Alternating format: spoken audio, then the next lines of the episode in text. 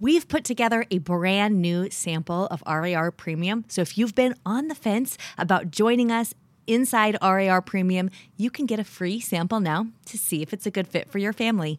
To get that free sample, go to readaloudrevival.com slash sample or just text the word RAR sample, like it's all squished together in one word, RAR sample to the number 33777. Okay, here's the show. Hey, a quick note here at the top. The Read Aloud Revival podcast is about to go on a short break. What you've got today is episode 177. Then we're going to take a couple of months break here on the show. You can get caught up on all of our backlist episodes.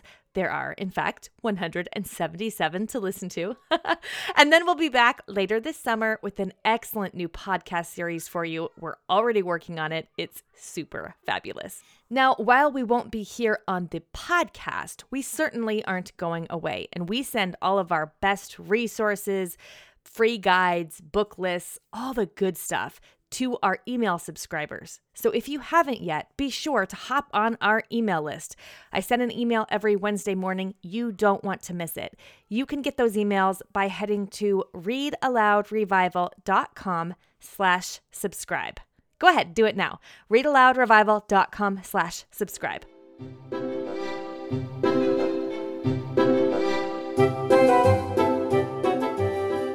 You're listening to the Read Aloud Revival podcast.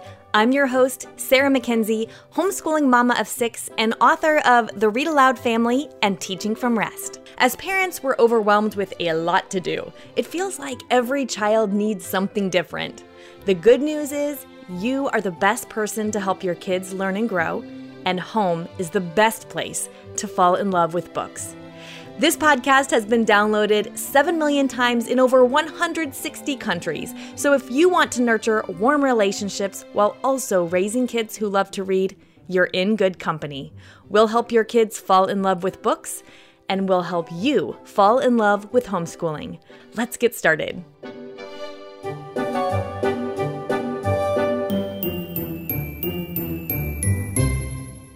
Science is everywhere. It's in everything we do, everything we see, and yes, everything we read. Books, in fact, offer an especially delightful opportunity to talk about science, both through their illustrations and their text. We just need to know a few things to look for and a few questions to ask. So today we're going to find out what to look for and some questions to ask. I've invited a couple of experts onto the show. One is a professor of education who specializes in teaching literacy. The other is a microbiologist who's a professor of biology. You're going to be floored when you find out how we can use the picture books we already have on our shelves to help our kids learn to think like a scientist. This is so fun. Now, before I launch into this conversation, I want you to know two things. We pretty much dive right into the meat, and you're going to hear several references to what my guests call cross cutting concepts. There are seven of these cross cutting scientific concepts, and they make up the basis of scientific thinking. They are pattern, cause and effect, structure and function, scale, proportion, and quantity, systems and system models, energy and matter, and stability and change. See, science isn't about learning content. It's not about memorizing facts or learning a certain body of information and committing that to memory. In fact, my guests today say that scientists aren't smarter than everybody else.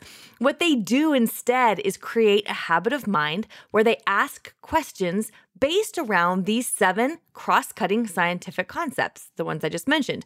And by doing so, they think scientifically.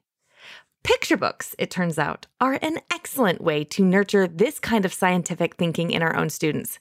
But I'm getting ahead of myself. Let's listen in. Dr. Valerie Bang-Jensen, Department Chair and Professor of Education at St. Michael's College in Vermont, is an expert in children's literature and literacy. Dr. Mark Lubkowitz is Chair and Professor of Biology at St. Michael's and he's a molecular biologist. They actually started working at St. Michael's on the same day 20 years ago. But back then, they never imagined they would be pairing up to write a book. They're the co authors of Sharing Books, Talking Science, exploring scientific concepts with children's literature. And they're on a mission to convince everyone that scientific concepts appear everywhere in books and in our daily lives. We just need to know what to look for. So today, they're joining us to talk about using books to learn to think like a scientist. Valerie and Mark, welcome to the podcast. Can I add one thing to the introduction, Sarah, if I may? Which you would never know about Valerie from reading, reading our website is that Valerie is, some would say blessed, some would say cursed, with synesthesia, which means that she sees letters and numbers as colors. So imagine someone who's dedicated their professional existence to literature. And when she opens up a book, what she sees is an incredible palette of colors. Like that's not an experience I have.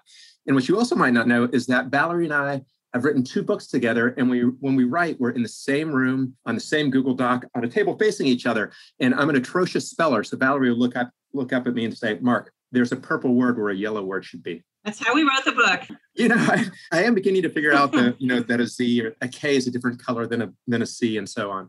The other thing is that I should point out Valerie was the recent recipient of our college's teaching award. So she is, as you might predict, really quite good at her job and an alto singer. And I'd like to add a little bit. You've captured the the academic side of my colleague Mark. He also loves to grow food. He has an enormous garden, a greenhouse he built himself. And what does he do with all this food? He and his wife, Ginger, invite 40 of their closest friends to dinner on the 15th of every month. If you don't know what you're doing on the 15th, you go to their house for dinner. And that is what I'm looking forward to after the pandemic is over. I might make my way to Vermont on the 15th of the month, I'm thinking. we had 25 years of dinner parties until the pandemic, 400 in a row.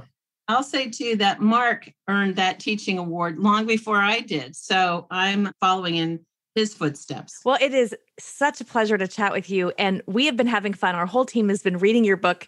And I just can't wait to talk with you about the ideas in here. So maybe we can start just by defining what you mean or talking about what you mean when you say learning to think like a scientist.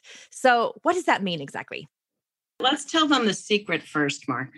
Well, the secret is so scientists aren't smarter than everybody else. Scientists have just created a code, a way to classify sort of human thinking and behavior.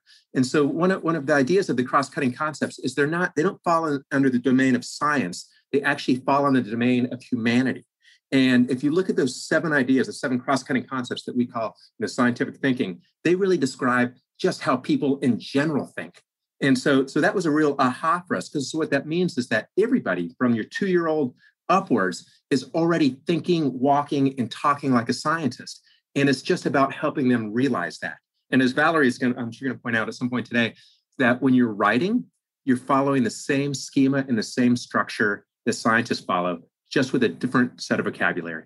This all came about when I was teaching a graduate class, and there were practicing teachers who came to my class to learn about nonfiction. A lot of them knew so much about fiction and felt very comfortable with it. But as you know, Sarah, there's been a resurgence or, or an explosion, more likely, in nonfiction over the last 15 or 20 years. You know, I've even listened to your interview with Barb Rosenstock and just incredible incredible work. And so I wanted them to see that we read books and interpret them based on our own experiences and our own education.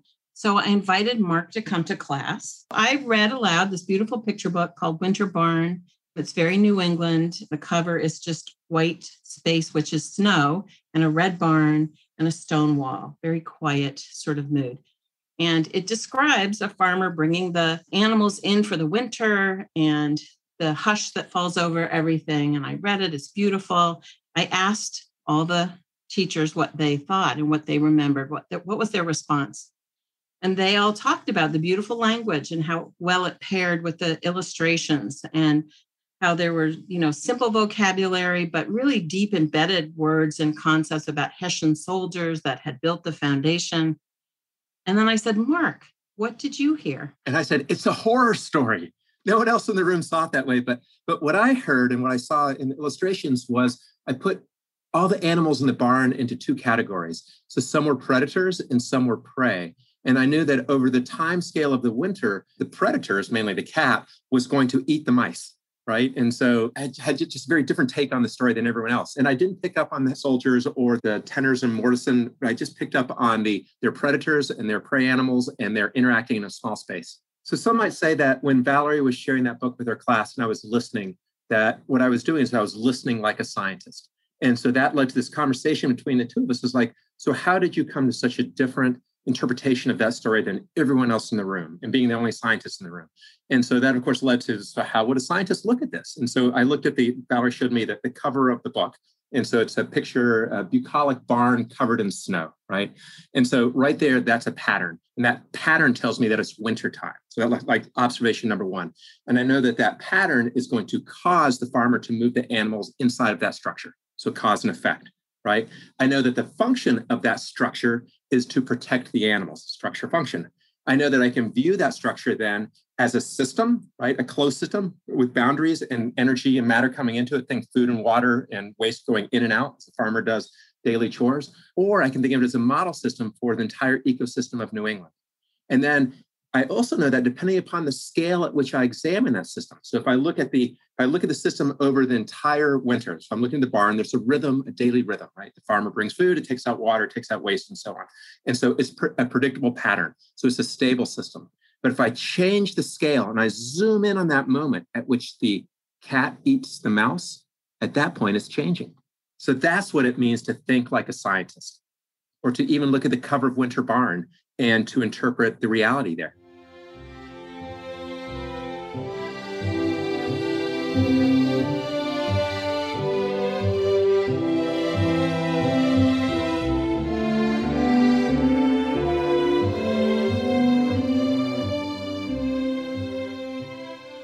Which makes it sound like there's so many of these layers that we have. Like when we're revisiting a book, there's always more layers for us to dive into, more things for us to uncover as we're reading. I think you even mentioned in your in your book, I don't remember how you both worded it, but the impression I got was not that we need to squeeze everything out of a book like we're squeezing juice out of an orange or something, right? But that this deepens our understanding of the book, of ourselves, and of the world because we are looking at the stories from well, I think you said this just at the top here today, Valerie, which is looking at it from your experience and from your education. The first time someone reads a book, you just want to get out of the way. You want the author and the illustrator to connect with the reader in the way that is just going to happen and emerge from for every reader. But the more that you think about this, the more you can return to a book and have conversations about these elements that really pair beautifully the scientific with the literary things. So, for example, should we give you some examples of how, how okay. So, you know, Mark keeps talking about pattern, and he's taught me it's really the superhero of science pattern is but if you think about a book like Brown Bear, Brown Bear, I'm sure a lot of your listeners know that book. It's a pattern, right? You know, Brown Bear, Brown Bear, what do you see? I see. So within the two pages, the kids are chanting along with it and predicting. And that's what makes the book. But what makes it special at the end is the pattern is broken. And depending on which version you have, it's a mother looking at the children or at children instead of an animal looking at another animal. So that breaking the pattern is what makes it delightful and satisfactory. And Mark, you have a great example from the Hunger Games. Yeah, so so if you think about how the, the story is resolved in the first book, there's supposed to be one ultimate winner, right? So that's the pattern, that, that's the cause and effect, the rule. And so they throw the system into change by disrupting that pattern. So there's going to be two winners this year. And if you think about it, books usually start off with a stable pattern that is immediately thrown into discord. And the book is about resolving that, bring it back into either new pattern or to the old, or you start off with this disrupted system, but it's always disruption, stability, disruption. And then how dissatisfying is it when we don't get it resolved, right? Well, so as you're talking about this, so one of the things that our community director did, and she was the first one to read your book and said, Sarah, you have got to have them on the podcast, is she took a couple of books she took The Snowy Day by Ezra Jack Keats and she took Owl Moon by Jane Yolen. And she looked for all of these different cross cutting scientific concepts in the book. And so she sent them to me and said, if you have time, it would be really fun for me to check and see if I was on the right track. So I told her I'd run run her um, ideas by you if you're up for it. Absolutely. Yeah, we loved those as examples too. She she chose well. Okay, let's do Owl Moon. And we actually had Jane Yolen on to talk about the making of Owl Moon, which of course happened a long time ago. It's her, the little girl who's on the cover of Owl Moon is now a grown woman with adult children of her own. So, because the story was based on her husband taking her kids out owling. So, okay, this is what Courtney had. She said for cause and effect, which I think paired with a lit. So that's the the scientific cross cutting concept that is paired with plot as a literary device, right? Am I understanding right. that right? Yes. Okay, so she wrote down trains and dogs, and then she wrote father and owl calling to each other. Yeah. So the train and the dog, the train, so it's setting the it's setting the stage. And in the distance, they hear a train whistle and they hear a dog howling back at the train. So the dog howling was the effect caused by it hearing the train. So she nailed that one. Good job, Court. And in the middle of that book, there's a really nice double page spread of, um, it's, a, it's an aerial view of the owl landing. And so you can see a branch. And then below that is the father and daughter. And so, and it just, it whispers cause and effect because an effect is something you can see or measure. So you can see the owl coming in and which you can't hear, but you can imply it is they were just going, "Hoo, hoo, hoo, hoo," right? So that's the cause. yes. Okay, so then for pattern, which um, patterns again, the scientific concept that goes along with genre is that that's what I have it's note. one way that it does. I mean, Okay, to take a detour from Owl Moon for a minute, yeah. you know, how do we know a folk tale when we see one?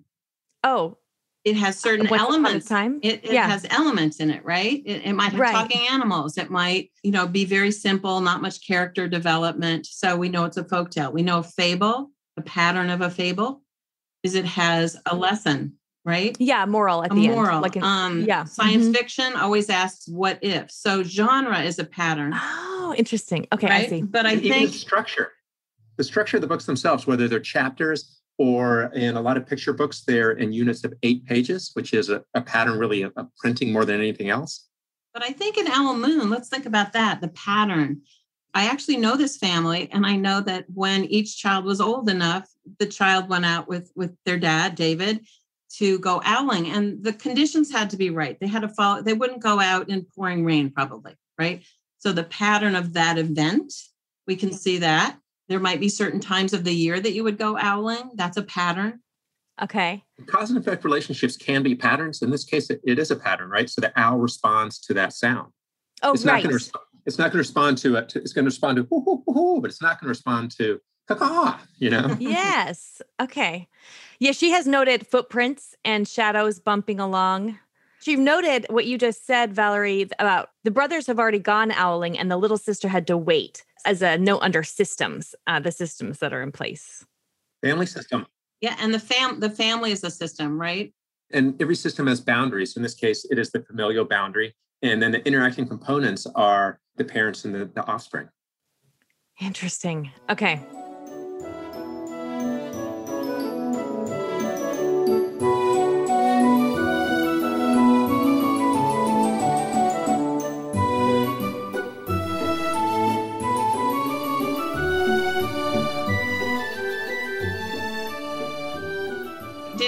Tackle stability and change? Yes, she did. She wrote moonlight, shadows in trees, clearing. So here's the thing about stability and change that is really, really fascinating is that it's really all about scale, right? So, so what does an owl do all night long? It lands, it takes off, it lands, it takes off, it lands, it takes off. So over the scale of like 12 hours of nighttime, that's a normal behavioral pattern, right? There's nothing that's very stable. But if you change the time scale and you ask this very second, what is the owl doing? If it's landing, well, it's it's changing, right? And so I always like to say if you were a Martian scientist and you only came to Earth once every century to measure humans and see what they're doing, you would conclude that they're dying. Like that's what they do, right? But if you change your Right. time Oh, right. scale and you came in and you said, I'm going to measure every year or every decade or every hour, you'd get a very different result. Yes. So all of us are always stable and changing depending upon the scale at which you're looking. I'm just like mind blown over here. That's amazing. Okay. For energy, she has if you go owling, you have to be quiet and make your own heat. Aha, good for her. Yep, heat is definitely one type of energy, and that's that's totally right. We could also think about so I'm not a scientist. I never trained as a scientist. And I needed a lot of help when we got going. And I said, Mark, when, when I buy a new device, I just go right to the quick start. I don't want to read all the directions. So I need a quick start to help me find the concepts. And one that was really hard for me was energy and matter. So, Mark, what's a quick start question to help us think about energy here? Let's take the owl. The owl is flying all night. Okay. So, and then, so for biological systems, the energy is always going to be, you know, whatever they ate. So chemical energy. And then the way it manifests is sound, heat, motion. So if the owl is, is flying, that's energy like in action right there. And then when the owl is landing, you know, there's energy being you know, dissipated. The sound coming out of the father and the daughter, that's energy, right? That's their breakfast leaving their body in another form. Or probably their probably their ice cream sundae they had before they headed out or whatever. Hot, cho- hot chocolate, hot chocolate. A lot of voices might tell you that you need to learn how to get better at homeschooling, but I know something about you. You don't actually need to homeschool better. You need to homeschool happier, to have more fun, to smile more, laugh more. You want a twinkle in your eye, and you want your kids to know deep in their bones that you love homeschooling them. That twinkle is worth pursuing too, because the key to a successful homeschool is a peaceful, happy mother. And that's what we're committed to helping you become at RAR Premium. RAR Premium is a unique program that offers mentoring for you, the homeschool mom, and we offer Open and Go Family Book Club. This is a family book club you can use with all ages from 4 to 17, and it will explore language arts, reading, and we often dip into writing, science, history, all across the curriculum as we uncover so many good and meaningful ideas. The best news is we do all the prep work for you. If you'd like to get a free sample of RAR Premium so you can see if it's a good fit for your family, head to readaloudrevival.com slash sample. Or you can just text RAR sample, one word, to the number 33777 and we'll send it your way. Now back to the show.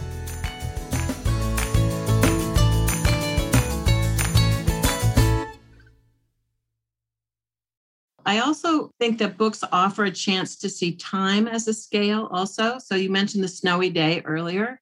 Peter goes out by himself for maybe an hour, maybe half an hour, and the whole book takes place in that time frame.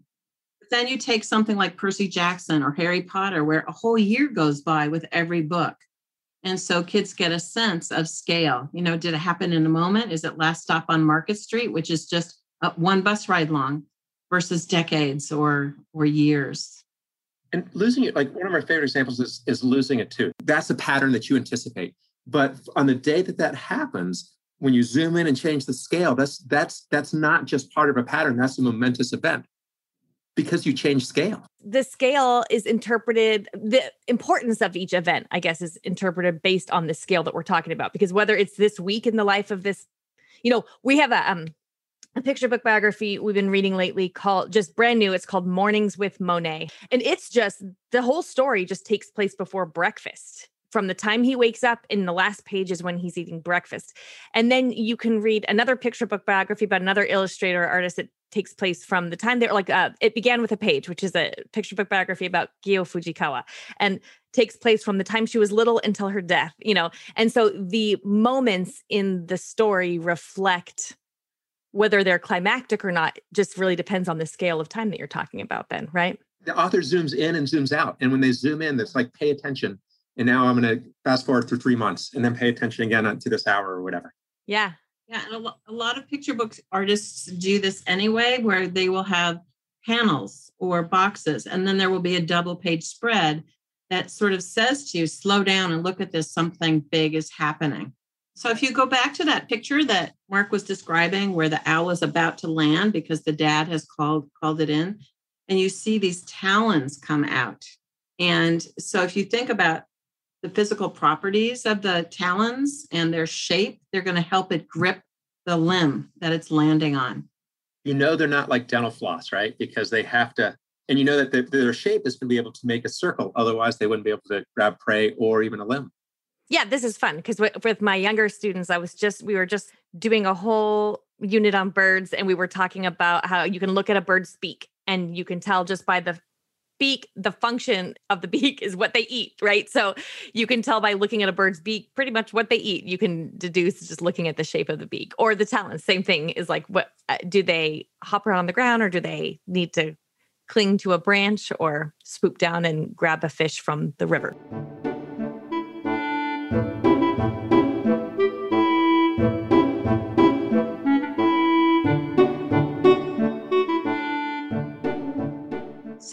This kind of leads me into the other idea that we had, and that is that some books are just right in your face. They shout a scientific concept. And so, for example, Sneed B. Collard's book, Beaks, is a book that shouts about structure and function. What do you do with a tail like this? I mean, it shouts structure and function. There's a great book called Bridges Are to Cross by um, Sturges. So that's structure and function in the engineered world where you're building something to solve a problem. Oh, and Gail Gibbons too. She we call her Gail Systems Gibbons because all of her books are about systems, the components, how they interact. But one of the things our editor said to us is don't tell me which books I have to read. I want to be able to pull any book off the shelf and see the concepts in there. Help me do this. Once you know them, it's kind of like your training wheels. Use shout books and then once you start to see the concepts, then you take off the training wheels and you start to see them everywhere. So, for example, the snowy day. I love the cover because Peter's looking over his right shoulder and he's looking at his footprint in the snow, right? And so that's an effect. And you can just tell that he's pondering the cause and he's just totally mystified by the, the fact that he made an impression in the snow. So it's just whispering to you cause and effect. And now it's, it's not shout because it's not about that. It's not about cause and effect. You're just watching it happen. Find these concepts whispering everywhere. You know, structure and function in the three little pigs, right? Only one house, the house, which was the function, served to keep them safe from the wolf because the structure was made of brick, right? I have never thought about books this way, and it's so much fun. It's going to be so fun to like uncover all this. It's a new way of thinking, and then it just becomes the way that you think to me, it's part of that really that lifelong journey of trying to understand humanity. Our brains put pattern on everything. Like that's just what defines humanity. Like we are, that's what makes us, what we can do better than every other animal out there is recognize patterns. I mean, what is language? Pattern recognition. What is behavior? Pattern recognition. We started off with an, a little story in our book about a second and third grade teacher named Callie. And she was great. She invited us to observe in her class over the year, and she would try out our ideas. And she had talked a lot with her class about cause and effect and structure and function. And she was reading Charlotte's Web, and she was, you know, at the part where Charlotte decides she can save Wilbur by spinning words in the web. And, you know, it's this little moment where no one else in the barn is awake, and Charlotte is weaving the web and coaching herself through it with a little kind of song. And one of her students said, I bet she's using a different kind of thread for the words than she is for the rest of the web. And then Callie said to the student, What makes you think so? And he said, Well, it has to be a different kind of thread because it's a different purpose. She shouldn't use the sticky ones because it would make flies stick in the word. And, you know, what we all realized when we heard that was that this child was applying his understanding of structure and function to help enrich this part of this book. It was just amazing. So he was taking that lens with him everywhere. And, you know, one thing that Mark, who teaches labs, you know, he would never say, don't do hands on inquiry science with children. They need that, right? But like they can't get all of science from a book, but they can launch these ideas into every part of their life. And books are a perfect place to do that because books are life. They're a little microcosm of life.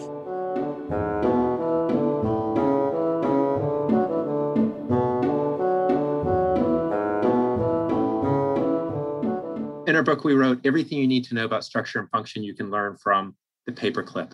So if you can imagine a paperclip in your mind, so you know what it looks like. So So let's start with, uh, so Valerie, um, what's a paperclip do? What's its I function? think you should ask Sarah. Okay, Sarah, what's a paperclip do? It holds things together, papers together. Now watch this. Uh, and, oh, describe the shape for me. Um, what does this paperclip look like? Rounded, oblong. Okay. Now watch this. What the audience can't see is I've just changed the shape of the paperclip and I've straightened it. So Sarah, will this still hold paper? No, it will not. It will not. So I changed the shape and therefore I changed the function. Now this part you have to do in your mind, but now let's just say that I were to make the perfect paper clip out of a piece of string. Would it hold paper? No, even though it's the right shape. Yes, it would not. Correct. So shape matters, but the physical property matters also. So it has to be the right shape. It has to be the right physical properties. And so just, you know, I teach molecular genetics and I just did that exact demo with my students when I was talking about protein structure function because it's just a guiding principle. Shape matters, physical property matters, whether you're talking about a paperclip or a molecule. I wish I had taken science classes from you. I think I would have understood them a lot better than I did. well, and that's exactly that's exactly the point that we like to make is that a lot of us took science classes and content was the boss like we just had to memorize and memorize and it's impossible to memorize everything but if you have this schema you just plug things in you know the other thing getting back to structure and function i think kids have a lot of fun thinking about the structure and function of the physical book so if you take a book like Lois Ehlert, where she has the cutouts, you know, the structure is there to enable the function, which is you can see pages that are behind it that are different colors. Or if you get to a gatefold page, that structure enables you to be incredibly impressed or see a whole spread of, you know, a landscape that was just too big for a regular double page spread. So that's a lot of fun too to think about why is this book Gail Gibbons wrote on skyscrapers tall and narrow? Or mm-hmm. Hello Lighthouse, why is it tall and narrow? Uh-huh. I had a friend who started a goat farm. She took over a farm that was monocropped.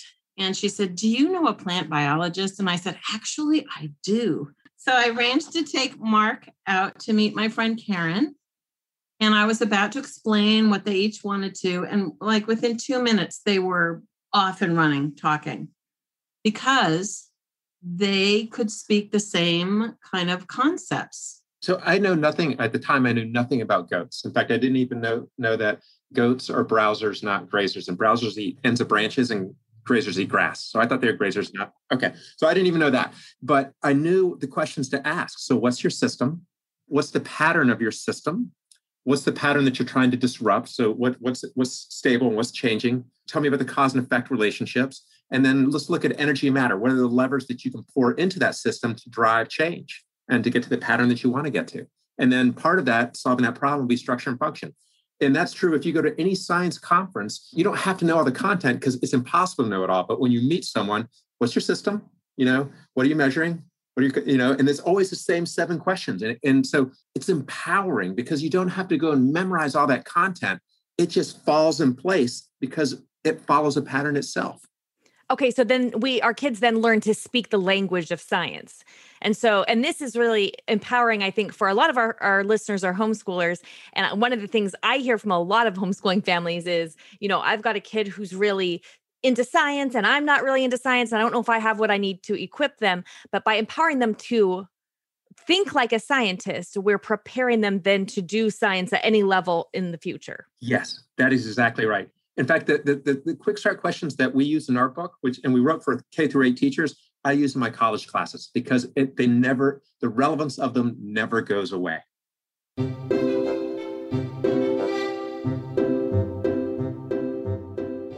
Now it's time to hear from the kids. They'll tell us about the books they've been loving lately.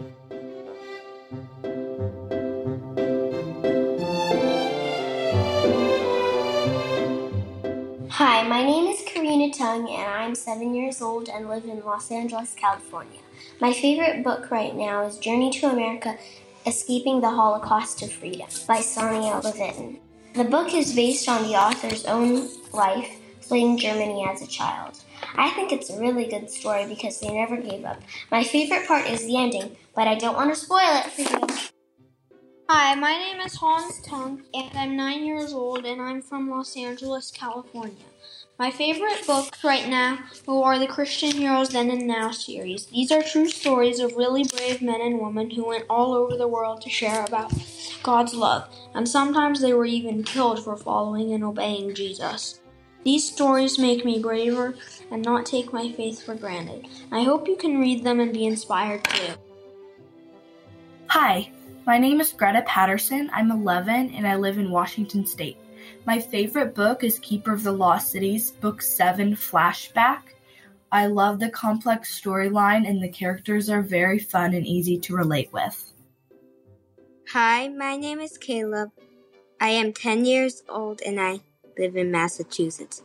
One of the books I've been enjoying lately is Mrs. Piggle Wiggle because the parents call a lot of people, but they can't solve the problem, so they call Mrs. Piggle Wiggle.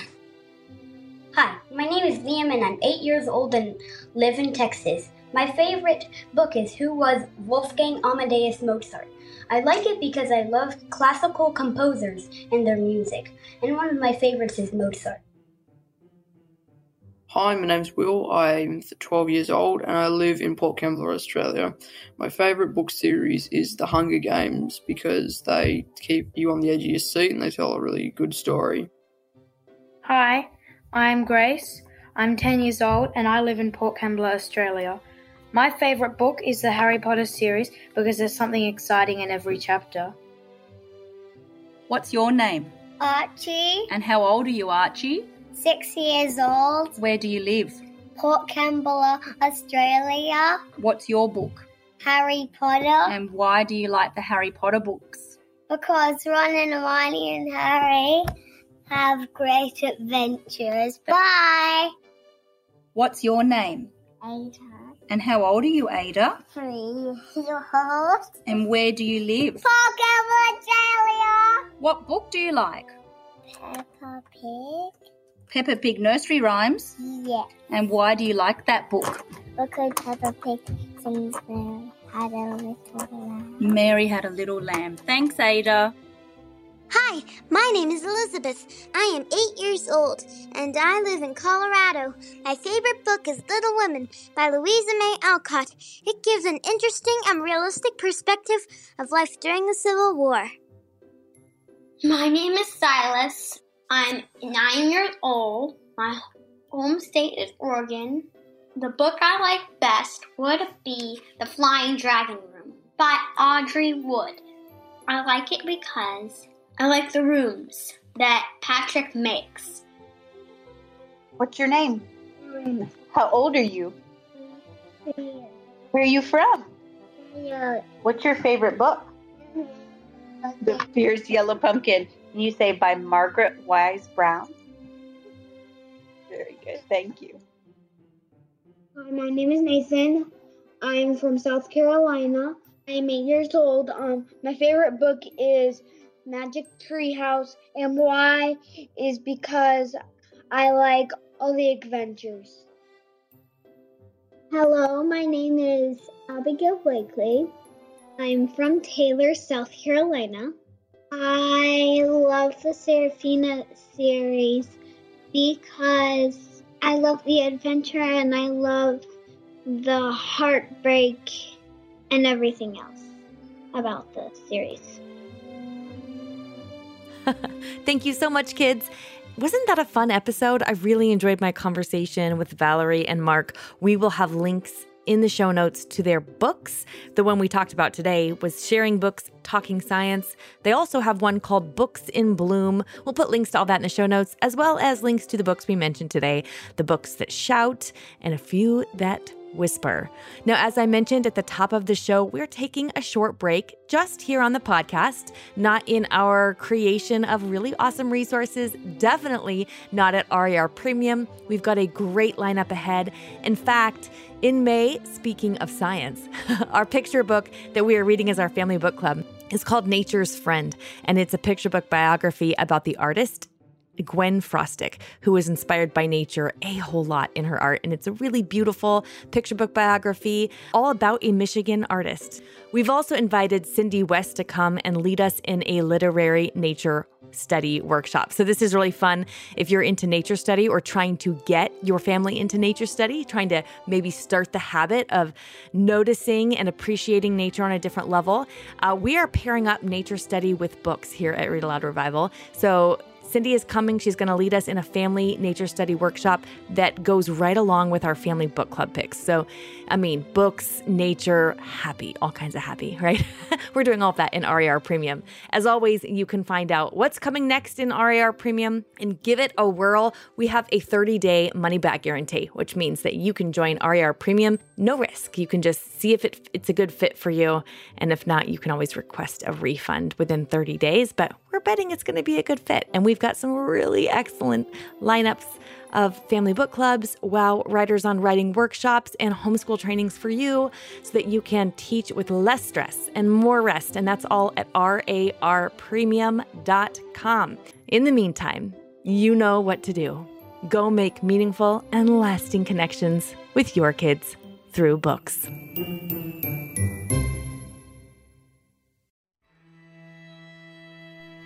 So many of us feel overwhelmed in our homeschool.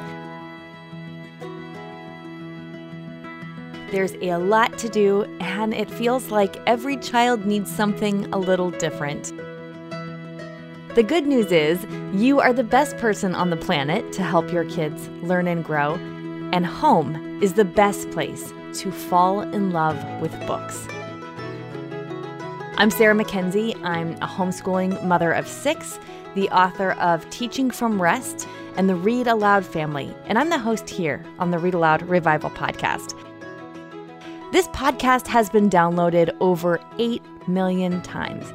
And you know, I think it's because so many of us want the same things. We want our kids to be readers, to love reading. We want our homes to be warm and happy havens of learning and connection. We know that raising our kids is the most important work of our lives.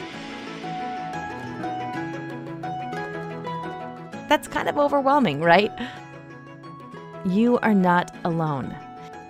In Read Aloud Revival Premium, we offer family book clubs, a vibrant community, and Circle with Sarah coaching for you, the homeschooling mom, so you can teach from rest, homeschool with confidence, and raise kids who love to read.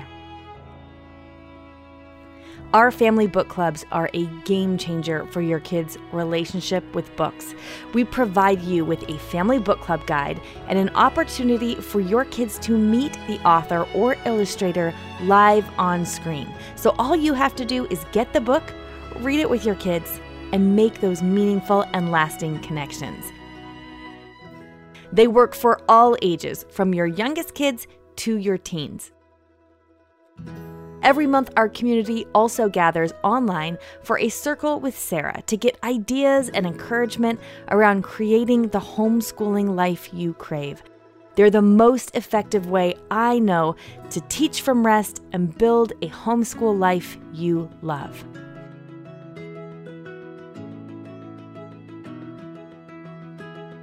We want to help your kids fall in love with books, and we want to help you fall in love with homeschooling. Join us today at rarpremium.com.